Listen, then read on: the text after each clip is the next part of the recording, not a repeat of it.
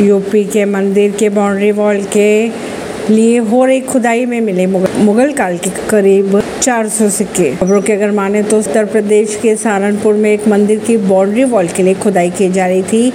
इस खुदाई में मुगल काल के करीब 400 सिक्के मिले हैं। सिक्कों पर मुगल काल में इस्तेमाल होने वाली अरबी भाषा में कुछ लिखा हुआ है और पुरातत्व विभाग इसकी जाँच कर बता सकता है कि इन्हें किन धातु से बनाया गया है। केंद्र के अध्यादेश के खिलाफ आपने 11 जून को दिल्ली में महारैली करने का किया ऐलान। दिल्ली में अधिकारियों के ट्रांसफ़र पोस्टिंग को लेकर केंद्र द्वारा लगाए गए अध्यादेश के खिलाफ आप पार्टी ने रामलीला मैदान में 11 जून को महारैली करने का ऐलान कर दिया है।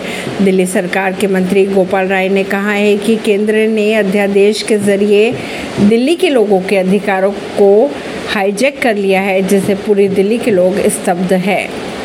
ऐसी ही खबरों को जानने के लिए जुड़े रहिए जनता सरिश्ता पॉडकास्ट से। परवीन दिल्ली से।